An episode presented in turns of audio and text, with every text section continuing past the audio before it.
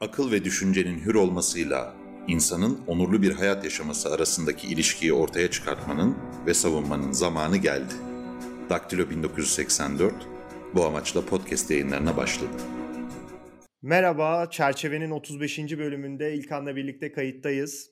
İlkan bu hafta deprem oldu, çığ düştü, uçak düştü. Uçaktan sağ kurtulan insanlar çok kötü bir şart altında hastaneye ulaştırıldı. Bu gibi şeyleri göz önünde bulundurulduğunda Türkiye'deki krizin, Türkiye'deki yönetilemezliğin ortaya çıktığı bir hafta oldu aslında bizim için. Sen bu yaşadığımız son olayları nasıl değerlendiriyorsun ve bunun özelinde Türkiye'deki bu atmosferi nasıl buluyorsun? Şu an içinde yaşadığımız atmosferi nasıl buluyorsun? Numan, ülkeler felaketler yaşarlar. Felaketler kötü şeylerdir, istisnai hallerdir ancak felaketler yaşanan, var olan şeylerdir. Mesele bu Türkiye'nin yaşadığı felaketlerde tabii üst üste geldiği için daha fazlasıyla dikkatlerimizi üzerine celbetti, e, cezbetti. E, bu felaketlerin e, yarattığı ortak zihin, ortak algı, ortak bir duygu e, zemini ne kadar var? E, bizim bu felaketler Türkiye'deki ortak duygusal algı e, zeminimizin kalmadığını gösteriyor. Türkiye'de acı olan şey bu. Yani normalde bir deprem anında beklediğimiz duygudaşlık Türkiye'de pek yaşanamadı. Benzer şekillerde bir uçak kazası sırasında insanlar e, yeni havalimanı ile Sabiha Gökçen arasındaki, Pegasus'la THY arasındaki farkları değerlendirmeye başladılar ve kendi siyasal pozisyonlarına göre tavır alma peşinde durdular. Burada aslında Türkiye'nin yaşadığı şey e, ortak zeminin, ortak duygudaşlığın kaybıydı. Bu kayıp e, felaketin kendisi kadar önemli. Felaketin kendisi dışında çünkü eğri oturalım doğru konuşalım. E, çığ felaketinde 30-40 civarında insanımızı kaybediyoruz. E, ve bu insanların yakınları var vesaire. İşte depremde yine 40'ın üzerinde bildiğim kadarıyla e, kaybımız var. E, binlerce yaralı var. E, Elazığ'da nispeten daha az nüfuslu bir yerde yaşandı bu. Uçak kazasında yüzlerce yaralı var, 3 tane kayıp var. Bütün bunların hepsini üst üste koyduğumuz zaman aslında 80 milyonun üzerindeki bir ülkede ülke nüfusunun binde birini ancak etkileyen bir hadise yaşanıyor. Ama buradaki sıkıntı şu, birebir yaşayan bu, bu sıkıntıları, bu felaketleri birebir yaşayanın haricindeki insanlar ne hissediyorlar, ne yaşıyorlar? Yani çünkü bu felaketi yaşayan insanlar gerçekten kendileri bir felaket yaşıyorlar. Biz bunu tartışamayız bile. Bu konunun bu, bunlar zaten tartışmanın dışındadır. Biz ama sıradan vatandaş ne hissediyor? Ee, sıradan vatandaş nasıl bir hissiyata, nasıl bir duygu ve e, zihin dünyasına sahip? Biz e, bu podcastlerde bunu konuşuyoruz zaten. E, ve buradan baktığın zaman Numan, e, Türkiye'de e, felaketlerin toplumda yarattığı şey artık e, eskisi gibi veyahut da normal beklediğimiz gibi değil. Bunu kabul etmemiz lazım, bunu görmemiz lazım.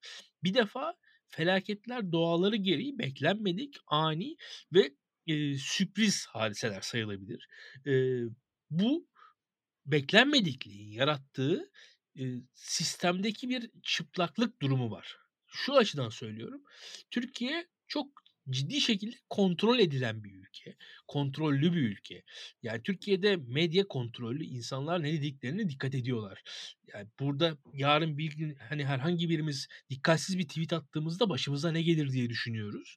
Bu tarz felaket anları ister istemez felaketin doğası gereği yani felaketin zamansızlığı gereği bir kontrolsüzlüğün de beraberinde geldiği süreçler. Yani anında dikkatler oraya kesiliyor.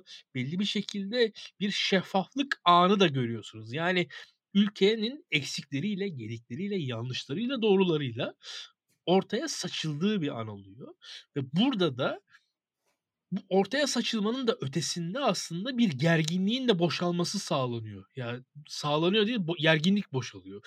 Ülkenin diğer alanlarda biriktirdiği hırs, sinir öfke, nefret bu, bu felaketler üzerinden açığa fışkırıyor diye düşünüyorum ben. Yoksa bu üst üste gelen süreçlerde eee, ki gerginliğin açıklamasını biz bulamayız. Yani neticede bir duygudaşlık, mağdur insanların yanında durma hissiyatı, belli bir şekilde insanların kendi korkuları, kendi eee, şefkat duyguları, bu tarz duygu ortaklıkları üzerinden değerlendirilebilecek hadiseler. Daha ziyade öfke, gerginlik, ihanet, gibi kavramlarla değerlendiriliyor. Burada bu bunu görmek lazım bir defa. Yani Türkiye'de şu an, eee, kayıplar olduğu zaman nasıl kaybolmuş, kimin kaybı önce o değerlendiriliyor. Onun üzerinden bakılıyor şu anda. Bir onun, eee, ve bunun arkasından da, eee, bir genel güvensizlik hâlinin, eee, ülkeye hâkim olduğunu kabul etmemiz lazım. Eee, ve burada da şu var, medyanın şeffaf olmaması, fikir özgürlüğü alanının tamamen kısıtlanmış olması, güvensizliği, korkuyu ve, hiçbir şekilde, ortaklaşamamayı beraberinde getirdi Türkiye'de. Artık Türkiye böyle bir ülke. Bunu görmek lazım. Yani, çok memnun değiliz, çok sevmiyoruz ama, bazı gerçekleri de beraberce kabul etmemiz gerekiyor. Yani bugün, eee, Elazığ depreminden sonra konuşulanlar, yazılanlar, çizilenlere baktığınız zaman bir psikolojiyi ortaya koyuyor. Bu herhangi bir grubu, kişiyi falan da itham etmek için söylemiyorum. Türkiye bu şu an bu durumda. Bunu görmek lazım. Eee, ve hani iktidar açısından da açık konuşalım. Eee, gücün, devletin gücünün, eee, en fazla açıkta olduğu, eee, an anlardan birisi bu felaket anları diye düşünüyorum ve o açıdan da Aynı ke zamanda güçsüzlüğünün de Tabii, tabii, tabii. yani. Ya, aynen Sadece öyle. gücünün de değil. Aynen öyle. Yani güçsüzlüğünün de kastım tamamen buydu zaten. Yani o açıdan kontrolsüzlüğü kontrolsüz bir alan. Eee, sonuçta deprem haberi geliyor. Deprem haberi geldiği anda düşünürsen Türkiye'nin yöneticileri, yani Türkiye sonuçta tabii ki kayıplar çok büyük ama, eee çok daha büyük olabilirdi. Yani binlerle ifade edilebilirdi. Acaba o onun korkusuyla bir, eee, gard alarak işe giriştiler diye düşünüyorum. Orada, eee, birçok refleks aslında bozuldu. Eee, buradan, hani, Kızılay'a gelebiliriz.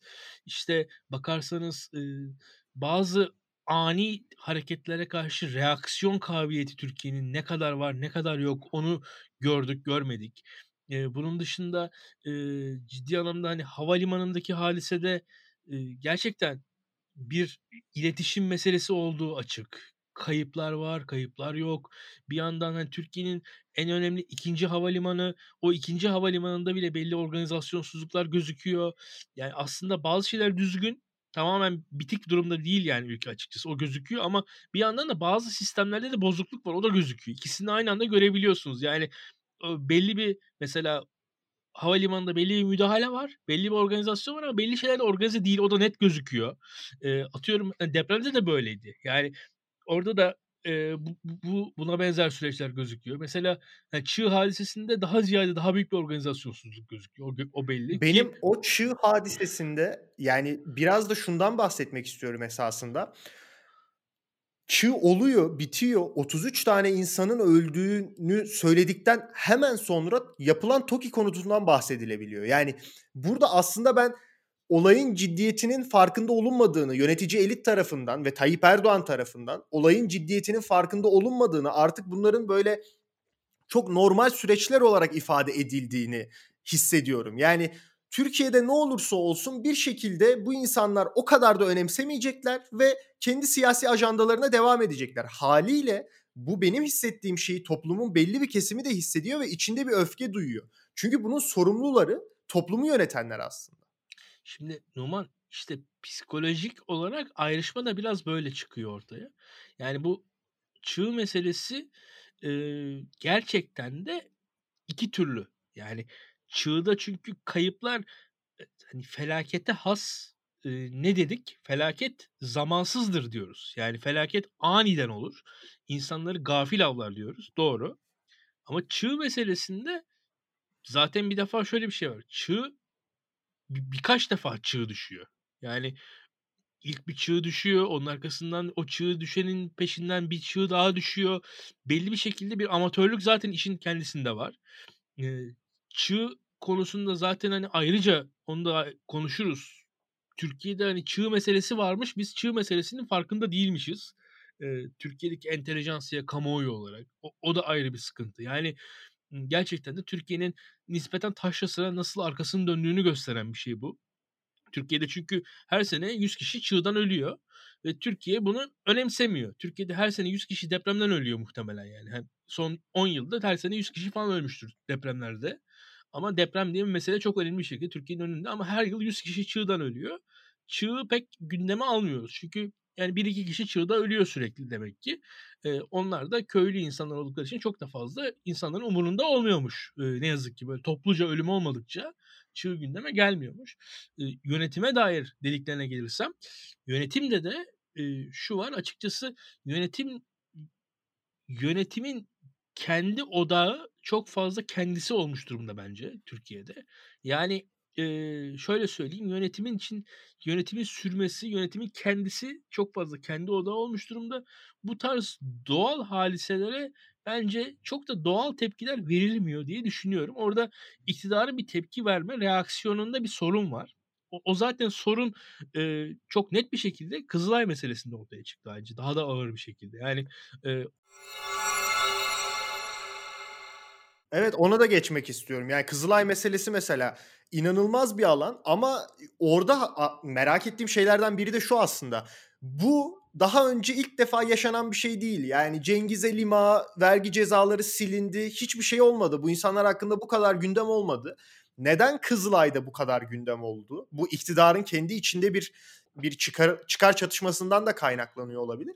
Bir ikincisi de Kızılay'ın belki toplum tarafından algısından yani Kızılay'ı daha böyle insanların sürekli bir hayır kurumu olarak görmesinden kaynaklı bir algı da olabilir ama günün sonunda çok ciddi bir mes- Kızılay meselesi doğdu ortaya ve muhalefet de biraz kaşıyınca bu meseleyi aslında ciddi de bir e, tartışma başlattı ve muhalefet yaptı esasında. Bu neden bir anda ortaya çıktı ve böyle büyüdü?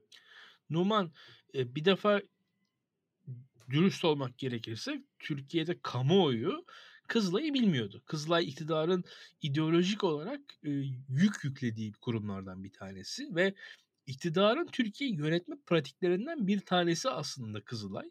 Eee, şu açıdan önemli. Benim çok ciddi daha önceki yayınlarda da söyledim yani şaşırdığım bir süreçtir bu. Yani 15 Temmuz işte şehitleri için, gazileri için para toplanıyordu Türkiye'de ve milyonlar milyonlar toplandı. Ben bunu o sırada anlamamıştım. Gerçekten anlamamıştım. Yani çünkü 15 Temmuz'un mağdurları yani birkaç milyon mağdur olur da devlete destek vermek için yardım toplarsınız. Yani birkaç bin kişi için e, 15 Temmuz üzerinden yardım kampanyaları düzenlenmişti. Ben o zaman anlayamamıştım bunu. Yani hakikaten anlayamamıştım. Bu e, ilginç bir şey Numan. İktidarın e, zaten o yardımların da nereye gittiği falan ortaya çıkamadı. O konular şaibeli hale geldi. E, ve ama bu İslami iktidarın, İslamcı iktidarın yönetim pratiklerinden bir tanesi bu yardımlar. Yardımlar şöyle ki e, toplumu bir şekilde kendisine ortak ediyor ve toplumla e, yani toplumu kendi icraatlarının bir parçası e, haline getirmeye çalışıyor. Ve burada e, bu yardım meselesi de e, sadece e, maddi tarafından ibaret bir hadise değil diye düşünüyorum. Eee, ve bunu bir şekilde mobilizasyon sürecinin parçası haline bu insanları getirme çabası olarak görüyorum ben, öyle söyleyeyim. Ama tabii, eee, bu bu kadar merkeze oturtulunca yani yardım konusu ister istemez, eee, yardım meselesi de, eee, bence amacından sapıyor ve, eee, insanları üzen farklı bir mentalitenin ürünü hadise haline geliyor diye düşünüyorum.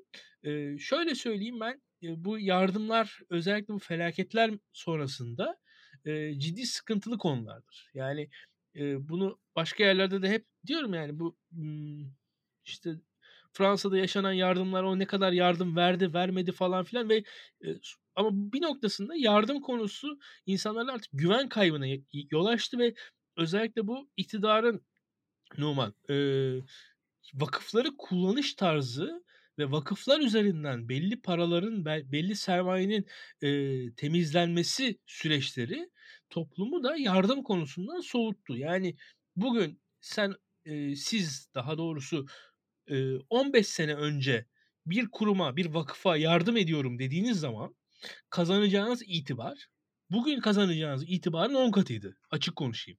Yani şu an Bugün hatta negatif bir şey. Yani şu an şöyle Ensar Vakfı'na yardım eden Türksel'i insanlar boykot ediyorlar. Evet. Çok basit bir sebebi var. Çünkü bir ak- para para aklama mekanizması olarak görüyor insanlar bunu. Eee, ve burada şöyle bir durum var. Hani, eee, birazcık daha geniş konuşursak, eee, FETÖ falan dendi. Bu FETÖ dediğiniz hadise zaten bu yardım meselesinin, eee, bir türevi haliseydi. Yani tam anlamıyla yardım, o ona destek, bu buna destek falan filan. O o hadisenin türevi bir organizasyondu aslında baktığın zaman. Yani, bu tüm tüm FETÖ hikâyesi yardım hikâyesidir. Yani o yardım paraları bir yerlere toplanır, o vakıflara verilir, onlar okullar kurarlar. O hikâye budur aslında ve orada, eee, insanlar o vakıflar üzerinden kendilerinin kalplerini temizlediklerini düşünürler. Kendi işlerini, kendi ticaretlerini temizlediklerini düşünürler belki de. Eee, ama sonrasında bir bakıldı ki, eee, tam tersiymiş. Tüm o o olan bitenler ki burada da, eee, yine, eee, hani, FETÖ işin diğer kısmı, eee, iktidarın kendisine has olan vakıflarında da durum pek farklı değil. Ve bunlarda şöyle bir şey var. Türkiye'deki büyük sermaye hareketlerinin, eee, bir şekilde, eee, bir eşlikçisi hâline gelmiş durumda bu kurumlar ve hiçbir kimsenin de bu kurumlara dair, eee, ne bir saygısı kalmış durumda ne bu genel olarak da yardım konusundan o yüzden insanlar çekilmiş durumdalar diye düşünüyorum. Ki, eee, bugün bu konu çok eski bir konudur aslında. Yani, eee, Deniz Feneri hadisesi bence iktidar açısından ve iktidar, ı iktidar üzerinden daha genel olarak İslami kesim üzerinden değerlendirilmesi gereken bir süreçti. Ki Deniz Feneri'nde onu arada hep hatırlatırım ben. Deniz Feneri'nin sorgulayan savcıları, eee, süren, HSYK cemaatin kontrol ettiği HSYK'ydı. FETÖ'cülerin kontrol ettiği HSYK Deniz Feneri sırasında o zamanki soruşturmayı yapan savcıların bayağı, eee, işini zorlaştırmıştı. Benzer şekilde onun daha öncesinde yine vakıflar üzerinden, eee, İslami sermaye kurum çabaları falan da var. O konularda batmış şirketler var, batıp, eee, ortak sermaye kuruluşları var. O işler yürüyen var, yürümeyen var.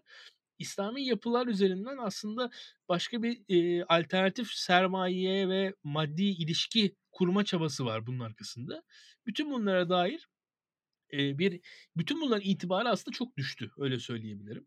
Eee, şimdi Numan her şeyin ötesinde ama bunlar ayrıca konuşulacak şeyler. Bunların hepsinin üzerine uzun uzun konuşulabilir. Yani, eee, İslami kesimin vakıflarla ilişkisi, bu vakıflarla ilişkinin toplum üzerindeki itibarı, yardım kavramı, yardım kavramı üzerinden aslında kitlelerin mobilize edilmeye çalışılması, kitleler arası kitlelerle, eee, ideoloji arasında, kitlelerle, eee, entelijansiya, İslami kurumlar arasında, partiler arasındaki bağın bir şekilde, eee, simbiyotik bir bağ oluşturulma çabası. Yani bir şekilde parti bu insanların yardım edilerek bir şekilde daha partizanlaştırılma çabası vs. bütün bunların hepsi konuşulabilen şeyler ama bütün bunların yanında aslında gerçekten de, hani, Kızılay vs. süreçlerde şu an, eee, enteresan bir şekilde kamuoyuna bilgi akıyor. Garip bir durum var. Yani bu dediğiniz şey sorgulanması gereken bir şey. Bu nasıl oluyor da oluyor? Ben merak ediyorum. Yani, ama bunu görmek lazım. Şu an Türkiye'de her ne kadar, eee, bir başkanlık sistemi var. Yani cumhurbaşkanlığı hükümet sistemi var ve bu sistem, eee, tek başlılığa dayanan bir sistem olsa da sistemin ardında iktidarın unsurları var ve bu iktidarın unsurları birbirleriyle mücadele hâlindeler şu anda. Bu iktidarın unsurları kimler diye baktığımız zaman iktidarın, ben, eee, ilk başta 4 unsurunu görüyorum. Yani bu 4 unsur da şunlar: bir defa iktidarın, Sayın Cumhurbaşkanı'na çok yakın, ailevi derecede yakın unsurları var. Bunlar en güçlü iktidar unsuru olarak en başta ve diğerlerinin hepsinin önünde yer alan grup, öyle söyleyebilirim. Eee, işte, Sayın Ekonomi Bakanı en başında, bunun arkasında Ve Pelikan çevresi. Aynen. Sabah gazetesi, Hürriyet gazetesi, eee, bunun yakın, eee, kimi iş adamları, eee, kimi aile çevresinden kişiler, eee, bunlar sayılabilir iktidarın ana unsuru olarak. Bunun dışında, eee, Sayın Adalet Bakanı ve Adalet Bakanı çevresinde, eee, geleneksel İslami siyasetten gelen, eee, unsurların durduğu bir yer var. Onu söyleyebilirim. Şu an hani hükümette olan ve kendi ağırlığı olan bir yapı da o. Eee, bunun haricinde, eee, özellikle Hulusi Akar ve Hulusi Akar üzerinden Hulusi Akar kişiliği üzerinden TSK içerisinde bir, eee, tabii ki iktidarın bir paydaşı değil ama o da bir ağırlığı olan bir yapı olduğunu görebiliyoruz. Öyle söyleyebiliriz. Ve tabii bunun dışında, eee, Sayın İçişleri Bakanı ve İçişleri Bakanı'nın çevresi eklenebilir. Tabii Devlet Bahçeli ve MHP'yi de daha dışarıda bir unsur olarak, eee, sayabiliriz. Burada bu kadar, fazlasıyla bilginin ortaya çıkması aslında iktidarın kendi içerisindeki bir meselenin, dışa vurumu diye düşünüyorum ben. Ya, Numan buna çok fazla şeyi ekleyebiliriz. Tabii bilgimiz az. Bilgimiz az derken şu mesela, eee, 15 Temmuz'a dair Metin İyidil bir şekilde tahliye ediliyordu general. Eee, FETÖ'yle bağlantılı olduğu söylenen söylenen bir generaldi bu. 15 Temmuz üzerinden tahliye ediliyordu. Tahliye kararını veren mahkeme dağıtıldı HSYK tarafından. Arkasından tekrar kendisi içeri alındı. Yani orada ilginç meseleler oldu. Sayın işte Nihat Özdemir'in eniştesiydi diye hatırlıyorum. Yani oradan bir Nihat Özdemir'in ailesine dair bir şeyler oldu. Eee, ve burada biz bir anda bir şeyler yaşadık. Yani Türkiye'de peki hukukta yani Türkiye'nin yargısındaki bu çatışmanın sebebi neydi, nedeni neydi, kimler kimlerle çatıştılar bu, muhtemelen iktidar unsurları yani en güçlü unsurlar diğer unsurlar arasındaki bir bir güç savaşını yaşadık biz diye tahmin edebiliyoruz ancak. Ve bu Evet. bir şekilde bu, bu güç savaşını uzaktan görebiliyoruz. Bu, bu güç savaşını bazen böyle tek tek hadiseler üzerinden görebilirken bazen de bir bakıyoruz ki bazı haberler ortaya çıkı çıkıyor diye düşünüyorum. Yoksa Türkiye'de, eee, ne bence gerçek anlamda gazetecilik yapacak bir gazetecilik ağırlığı var, bir gazeteci ağırlığı var. Yani bazen bazı ülkelerde şey vardır normal, gazetecilerin bir gücü vardır, eee, maddi manevi gücü vardır. Yani atıyorum bir X gazetesine siz konuşursanız ve X gazetesi sizin konuşmanızı haber yaparsa X gazetesine konuşmuş kişi olduğunuz için size kimse dokunamaz. Düşün. Hani bazı ülkelerde öyle gazeteler var, öyle kurumlar var artık, öyle söyleyeyim ben. Türkiye'de öyle bir kurum yok. Yani Türkiye'de e, herhangi bir şekilde atıyorum bir yolsuzluğu çok saygıdeğer bir gazeteyi ifşa ettiği için dokunulamayacak bir adam yok.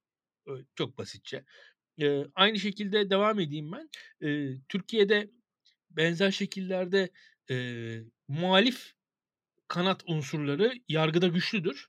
Muhalif yargı üyeleri iktidara sıkıştırırlar. Hani muhalefete doğru kalbi kayan yargı üyeleri iktidara sıkıştırırlar sıkıştırırlar. Mesela Numan çok basitçe söyleyeyim ben yine. Eee, İtalya'da temiz eller, dediğimiz süreçte Gladio'nun yargılanmasında öncü olan, eee, hâkim ve savcıların çok ciddi kısmı komünistti. Mesela Evet. bu komünist hâkim, savcı falan Türkiye'de yok yani. Böyle bir şey olamaz. Eee, en azından Türkiye'de hani buna benzer bir yapılanmadan söz edilemez. Aynı şekilde Türkiye'de Türkiye'nin kendi pratiğinde Fethullahçı falan yapılar vardı. Bunlar da bir şekilde tasfiye edildi. Türkiye'de peki bu, iii, ikilik çatışma nereden kaynaklanıyor dediğimiz zaman ancak iktidarın kendi içerisindeki güç savaşında buradaki fay hatlarındaki belli kırılmalar, belki artçı, belki öncü çatışmalar diye düşünebiliriz. Ama, eee, %100 burada belirtmem gereken, neredeyse emin olduğum bir şey var ki bir çatışma var ortada.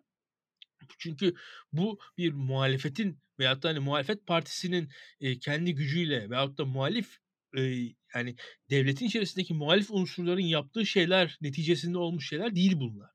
Bunlar yine iktidarın kendi içerisindeki, eee çatışmaların ortaya çıkarttığı kıvılcımlar belki de bilmiyoruz.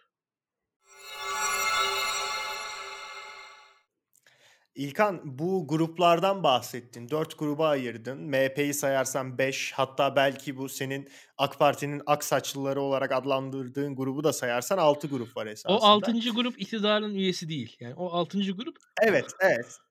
İktidarı kontrol et, edebilen de bir grup değil. Esasında sadece iktidara dışarıdan hüsnü zan ile bakan bir grup. Ee, burada benim merak ettiğim bir şey var. Daha doğrusu bir e, eylem var. Aynı bu Kızılay olayında gördüğümüz gibi. O da bekçiler. Türkiye Cumhuriyeti'nde yaklaşık 30 bin tane bekçi oldu bir anda ve bu 30 bin tane bekçinin e, yetkileri, kap, görev tanımlarının hepsi bir anda genişletildi. Bu bekçiler bu bahsettiğin kliklerden muhtemelen İçişleri Bakanlığı'na bağlı olduğu için İçişleri Bakanlığı'na e, Süleyman Soylu'ya yarayan bir klik ama onun da dışında genel olarak bir bekçi hayatımıza girme hadisesi var. Ben açıkçası bunu çok sıkıntılı bir eylem olarak görüyorum. Bunun temeli de bir bu bir para aklama mekanizması. Yani işte bizim AK Parti gençlik kollarında işsiz gençlerimiz var. MHP gençlik kollarında işsiz gençlerimiz var. Bunları ne yapalım? Bekçi yapalım deyip bir şekilde kaynak aktarım mekanizması olarak kullanılıyor. Ama aynı zamanda bu son verilen yetkilerden sonra işte üst arama gibi efendime söyleyeyim kimlik sorma hatta yeri geldiğinde kötü örneklerini de gördük İstanbul'da tutuklama gibi, e, alıkoyma gibi yetkilere de sahipler aynı zamanda. Bu bekçilerin Türkiye Cumhuriyeti'nde tanımlanması nasıl olacak? Çok yeni bir kavram değil bizim için ama ilk defa bu kadar geniş kapsamıyla, geniş yetkilerle donatılmış bir bekçilik göreceğiz. Bunların e, konumlanması nasıl olacak ve bu güç çıkar ilişkisi içerisinde nereye oturuyor? Özellikle polisin daha güçlenmesi, askeriyenin daha arka plana çekilmesi, yetki anlamında bakıldığında bu gibi şeyleri göz önünde bulundurarak bekçi hadisesini nasıl değerlendiriyorsun? Numan, bekçi bir defa kavram olarak, e, kurum olarak ilginç bir kurum. Bunu daha öncesinde biz yayınlarımızda muhtarlar üzerinden konuşmuştuk. Ben bekçiyi yapısal olarak muhtarlara benzetiyorum. Yani bir şekilde modern devletin bir parçası olmuş geleneksel bir kurum. Yani iki arada bir derede bir kurum. Yani bu bekçileri tam anlamıyla her ne kadar bekçilerin İngilizcesi var ama e, tam anlamıyla karşılamıyor. Çünkü Osmanlı'nın mahalle sistemini anlamadan e, gerçek anlamda bekçi kavramını, Türkiye'deki bekçi kavramını bence e, basit bir çeviriyle İngilizceye çeviremezsiniz. Osmanlı mahalle sistemi üzerinden ancak anlaşılabilen bir kavramdır diye düşünüyorum. Ancak tabii bizim hatırladığımız e, insanların kolektif hafızasına yer etmiş bekçi ise giderek modernleşme sürecinde mahallenin bir parçası olmaktan çıkıp devletin kurumunun devletin bir parçası olmaya doğru evrilen bekçi kavramıdır. Ve İttihat Terakki Abdülhamit dönemi süreç, sürecinde adım adım bekçiler devletin parçası haline getirilmiş gelmişlerdir. Bekçilerin Numan değerlendirdiğin zaman Türkiye'de ben bekçilerin son zamanlarına yetiştim gerçekçi olmak gerekirse. Ben be- ve bekçiler o zaman için arkaik, geçmişin bir kalıntısı olarak bakılan bir kurumdu. Yani işte yoğurtçular gibi, şemsiye tamircileri gibi anlatabiliyor muyum? Ancak bir şekilde yok olmuş bir kurum tekrar ortaya çıkartıldı. Neden ortaya çıkartıldı düşünmek lazım. Ee, bir şekilde gerçek anlamda şu var. Bir AK Parti'nin kendince Tayyip Erdoğan'ın belki de kurduğu bir ütopya var. Yani geçmiş ütopyası var. Ee, bir mahalle kurgusu var. Orada aslında şu an var olmayan bir mahalle öyle söyleyeyim ben. Türkiye'de bakın e, mahalle tanıdığımız anlamda, bildiğimiz anlamda artık yok. Türkiye'de şu an mahalle diye bir şey yok. İnsanların kaldıkları evler var. Çünkü mahalle dediğiniz şey bir e, kurum olarak bir ağırlığı olan bir kurumdur. Nedir bu? Siz bu insanları tanırsınız. Mahallenin içerisinde davranışlarınız farklıdır. Mahallenin dışarısında farklıdır. E, atıyorum mesela e, bir e, mahallenin bir delikanlısı işte oradaki kız arkadaşıyla mahalle içerisinde yürümez, mahalle dışında yürür vesaire. Mahalle içerisindeki davranışları, mahalle dışındaki davranışları farklı olan insanlar vardır. Bu bir muhafazakar, e, belki de ataerkil algının bir e, parçası olarak kurgulanmış bir mahallenin tekrar tasarlanmasının e, yansıması olarak bir nostalji e, kurumu bir, bir açıdan bekçilik.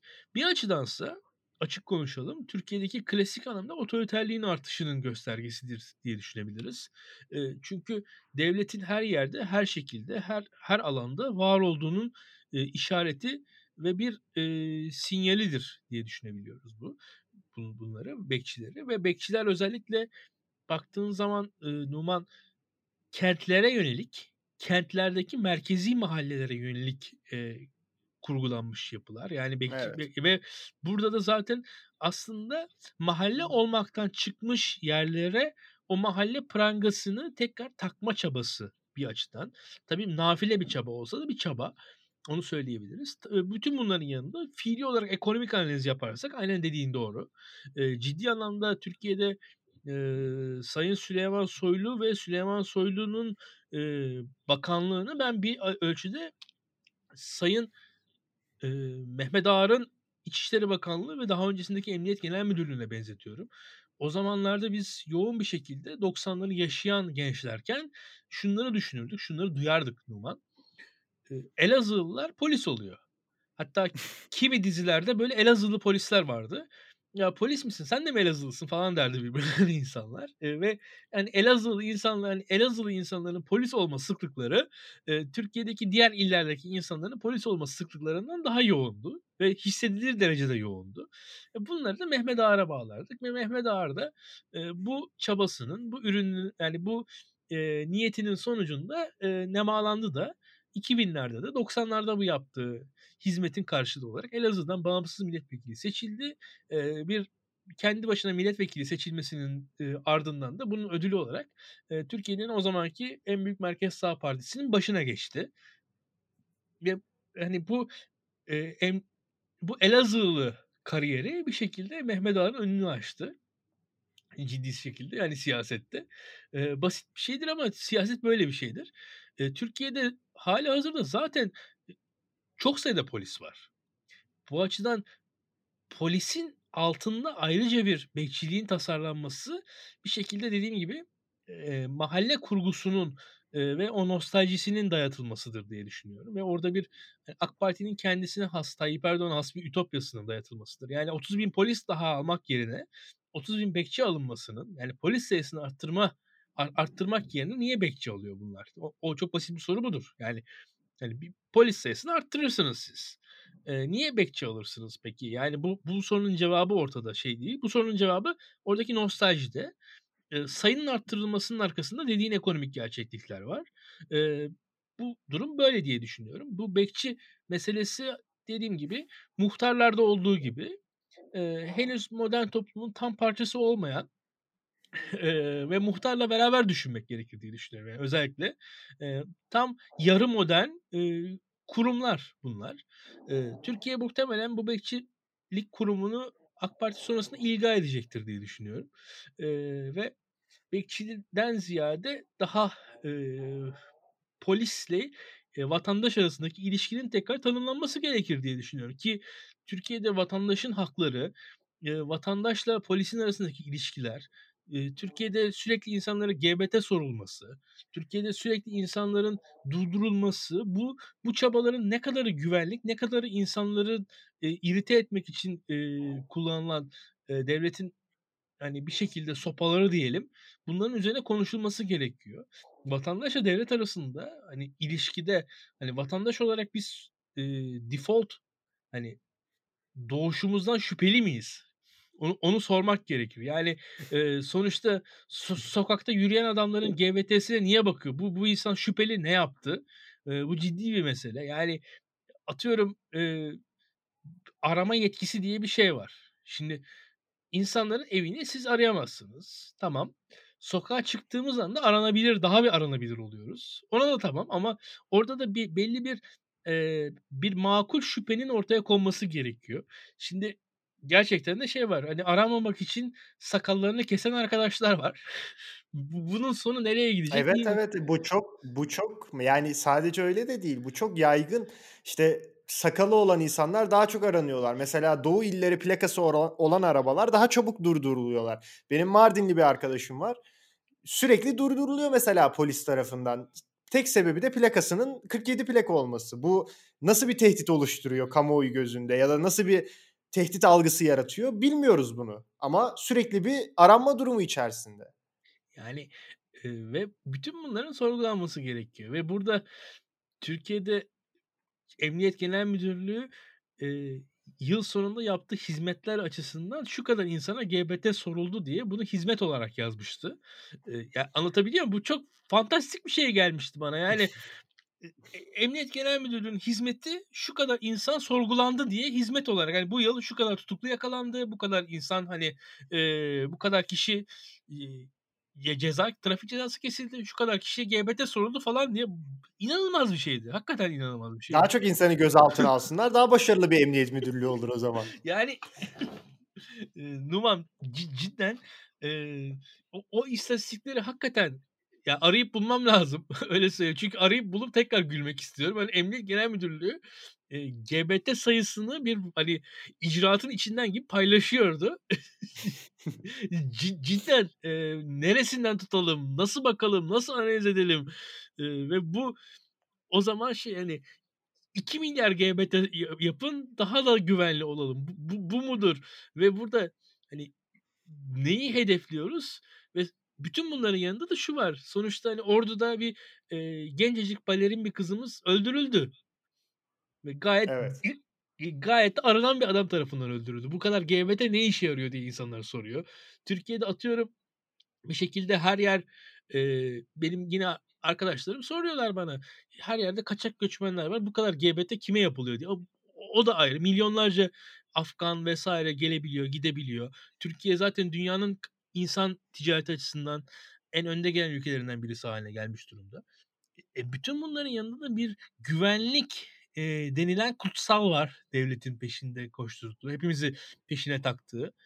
Bu güvenlik kutsalı gerçekten de güvenliğimiz sağlanıyor mu bütün bunlarla beraber düşünmemiz gerekir diye düşünüyorum ve hani neyin karşılığında neyi veriyoruz E, ve devletlerin bu burada e, Türkiye Cumhuriyeti Devleti de tek e, fail değil. Yani Amerika'da bugün mesela polisin yetkileri artmış durumda bence eskisine göre. Yani bu e, olarak söylüyorum.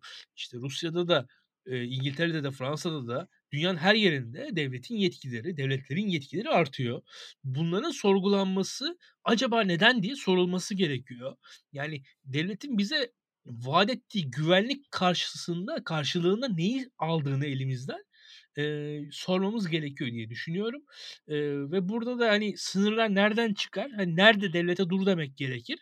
E, beraberce düşünelim, beraberce e, biraz kafa yoralım. Hatta e, bu konuda bence biz Daktilo'da da yayınlara e, birkaç akademisyenden de yazı almamız gerekir diye düşündüm şu anda. İlkan, belki son olarak şunu ekleyebilirim. Bu işte aynı senin bahsettiğin güvenlik, daha doğrusu muhtar temelli başladı. Bu ilk başta muhtarlara bir ahlaki misyon biçildi mahalle olarak. Şimdi bekçi alındı. İşte Tayyip Erdoğan'ın vakıflara dair bir tahayyülü var. Tayyip Erdoğan'ın genel olarak bir tahayyülü var ama buna ulaşmasının yolu genelde güvenlik önlemiyle yaşanan şeyler. İşte bekçi alıyorsunuz, muhtara belirli gözetim şeyleri koyuyorsunuz. Mahallenin işte siz gözetleyicisi, abisi olması gerektiğini söylüyorsunuz ama bunlar biraz da beyhude çabalar. Bakalım gelecekte Tayyip Erdoğan'ın tahayyül ettiği gibi bir e, muhtar, toplum ya da insanlık algısı mı oluşacak Türkiye'de yoksa tam tersi mi? Benim burada şüphelerim var ve Tayyip Erdoğan tarafında olmayacağını düşünüyorum. Çok teşekkür ederim. 37 dakika oldu biraz uzattık. E, Daktilo 1984'ü desteklemek isterseniz Patreon hesabımızı açıklamada bulabilirsiniz. Bizi dinlediğiniz için teşekkürler. Haftaya görüşmek üzere. Hoşçakalın. Hoşçakalın.